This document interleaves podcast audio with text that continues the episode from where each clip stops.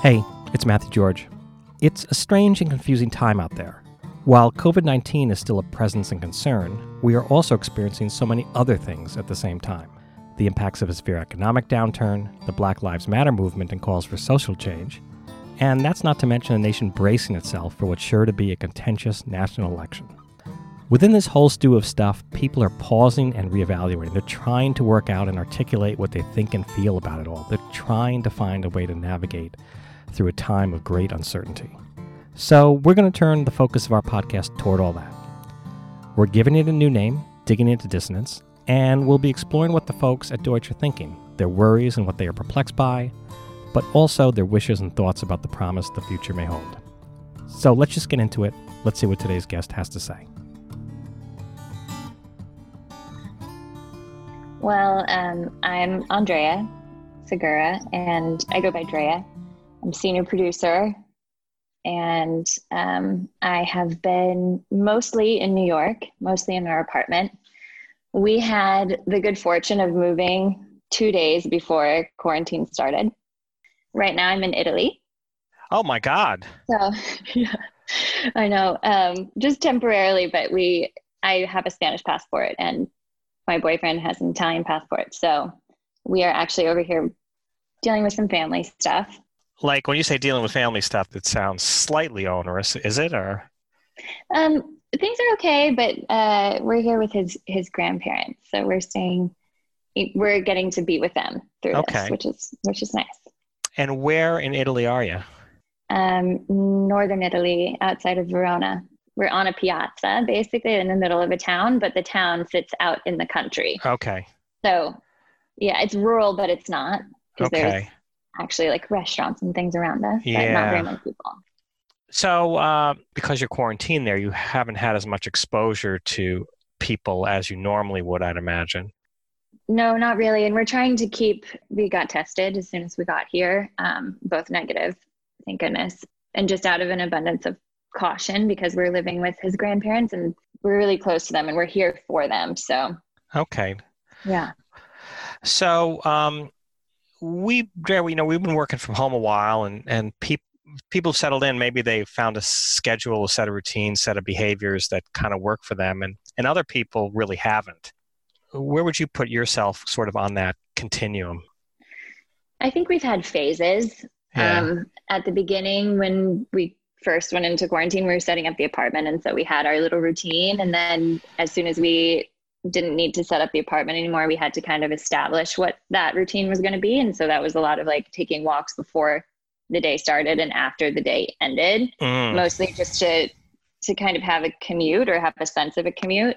So It was nice to have a sense of like, we leave, we go somewhere and we come back. But even though that wasn't really, we weren't going anywhere specifically, we're just like walking around our neighborhood. Yeah. And where'd you move to? Actually, Hudson Yards. So, oh, wow. Okay. Oh, my God. Yeah, I know. I know. So I'm very close to the office. And it would have been really nice, but I've actually never commuted from my new apartment. Right.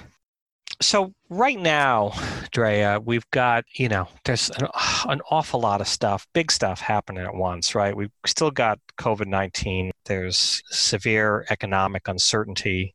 We've got the rise of BLM and all the social issues and calls for change around that. We've got this run up to the November election, which, is probably going to be a big mess.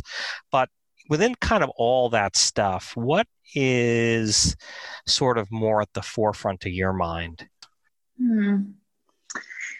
I find myself worrying about it all.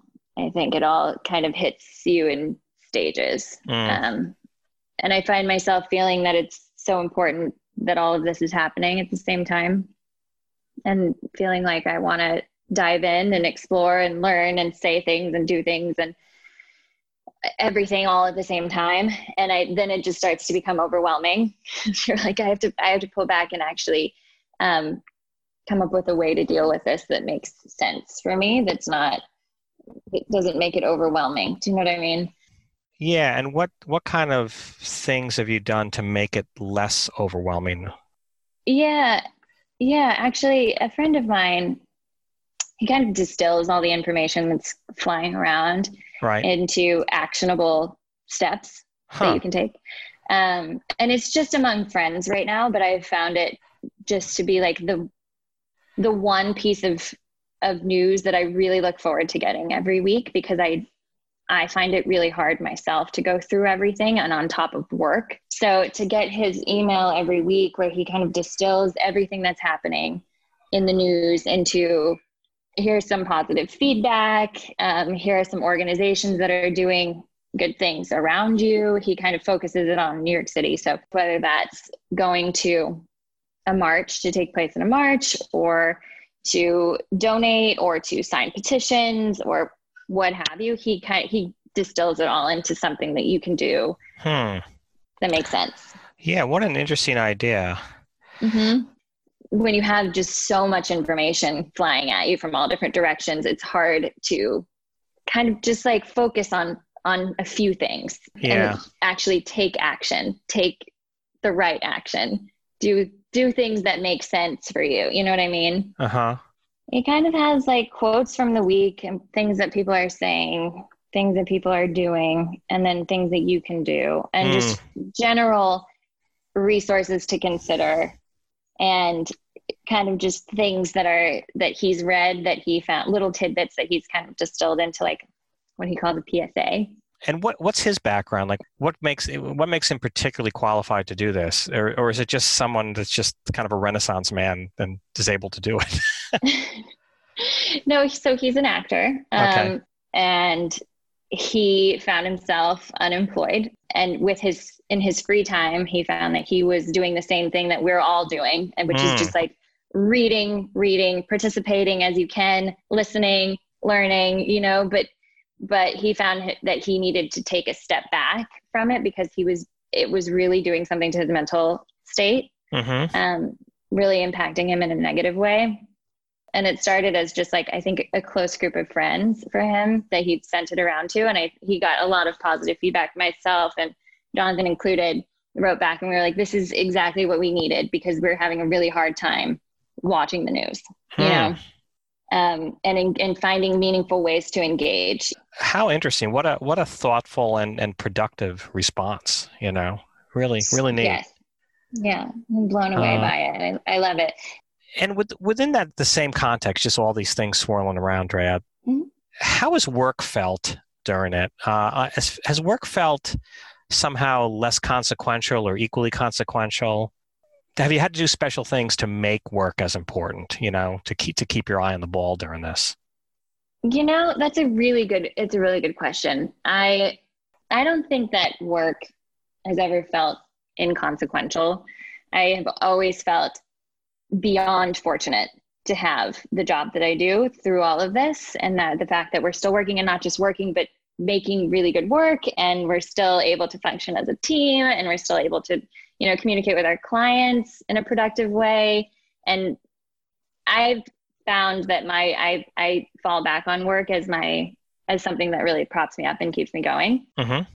But I will say that the lens in which kind of I evaluate the work that I'm doing has changed a little bit, especially with everything that's happening. Now, in what way? I guess it just feels like there's so much in the world right now that you want to change and you want to help with, you want to involve yourself in and everything. And you're like, where does my work fit into that? But I also think that, you know, maybe right now it doesn't, because the projects I'm doing maybe don't at the moment. But I think that there's, especially as a producer, there's a lot that you can do to change the work that you're doing, you know, to make sure that there's equal representation. And I know our clients are all very, very, very concerned about that, making sure that, you know, the work they're creating is meaningful and has good representation across the board. So within all the stuff, are there things that make you hopeful and optimistic about the future? All of it. I think all of it makes me hopeful and optimistic about the future. All of the conversations that are happening right now, as uncomfortable and as anxiety driving as they are so important. And I hope that meaningful change will come from it. Yeah. On all levels, you know, from just us, you know, at a grassroots level who are, you know, engaging with our friends and sending around articles that we find interesting and things that we can, petitions we can sign and marches we can take part in, but all the way up to the top. I hope that, you know, it drives change. And it's, I also feel rarely do you actually feel like you're living history, you know? And I have felt just this kind of overwhelming feeling that we are living in history right now. What happened, what comes out of this will be traced back to this point. Will change everything. Yeah. Trace back to this point and like, we'll change everything, you know, like even down to the way we work. I think the way we work will change. Yeah. We're all seeing that we can be productive from home and that, you know, maybe our work days aren't 5 days a week, 9 to 5 or 10 to 6 or whatever. Maybe it's a 2 day in the office and then 3 days at home. I don't know. Right. Maybe we'll see. Maybe it's 2 days in and 5 days, 7 to midnight flex hours. Yeah, I know. That's the ish. That's the flip side of it. It is like that sometimes, isn't it? The, as you're talking about, I mean, you're a white woman.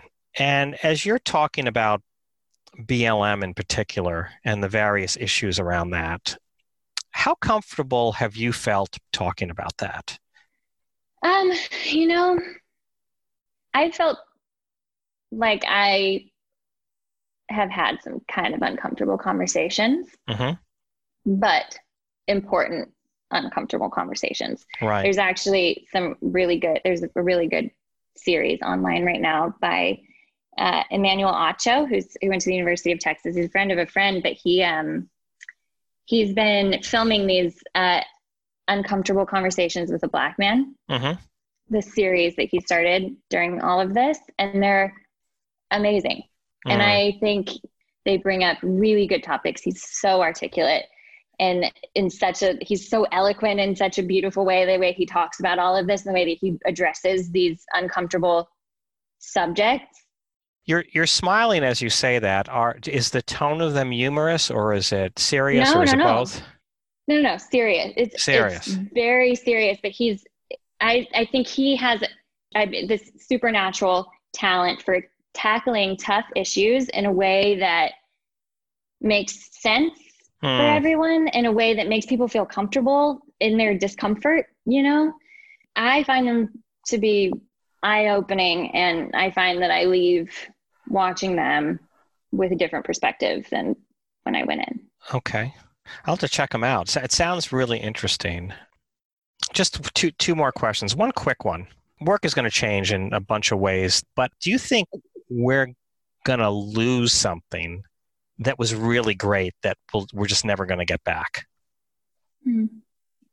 I really hope that we don't lose the ability to travel together.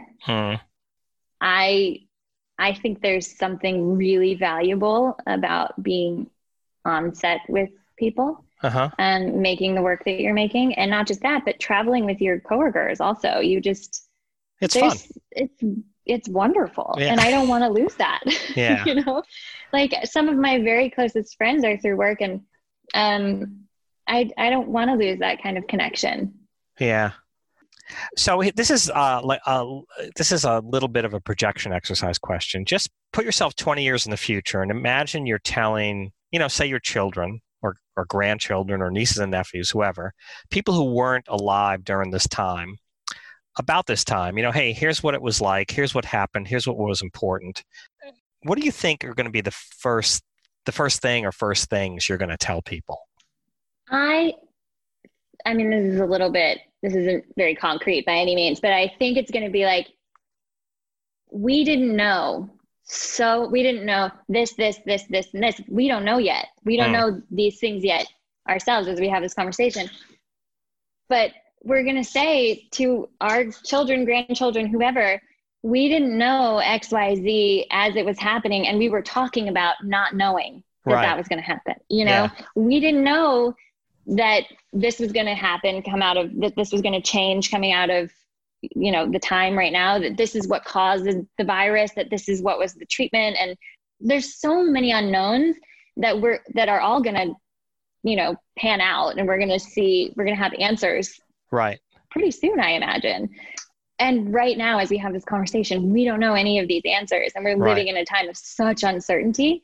It's going to be so interesting to go back to this conversation in 20 years and say, look at all these things that we didn't know that we were talking about. And we have all these answers now. Right. You know, in retrospect, it's like, how could we not known that? But guess what? Exactly. We didn't. Exactly. Well, I mean, do you remember like the beginning of this whole, of the virus, we didn't wear masks. We're going to, that kind of information is just going to continue to show itself. And right now we don't know anything about anything. Yeah. Well, listen, Andrea, thank you so much for doing this. I really appreciate it. You know, everybody I talk to says something a little different. You know, sometimes people talk about the same things, but they talk about them in a way that's very, you know, it's very them, or that just sort of sheds a whole new facet on it. So that's a real pleasure for me. So thank you for doing that also. Yeah, thank you. Yeah, and be safe over there, okay? Okay. All righty, bye-bye. Bye. That's it for now. Thanks for listening. And thanks to Vinicius Chio for the logo and podcast tile design. Our theme music is Bardo Rush by Bruce Coburn, courtesy of True North Records. Lastly, thanks to Vanda Lepage, Daniela Morrison, and Valentina Baraldi for all their help getting this up and running and out there into the world. We'll see you next time. A little audio asterisk here. The views presented in this podcast are those of the individuals recorded on the interview and not those of Deutsch Inc. So, now you know that.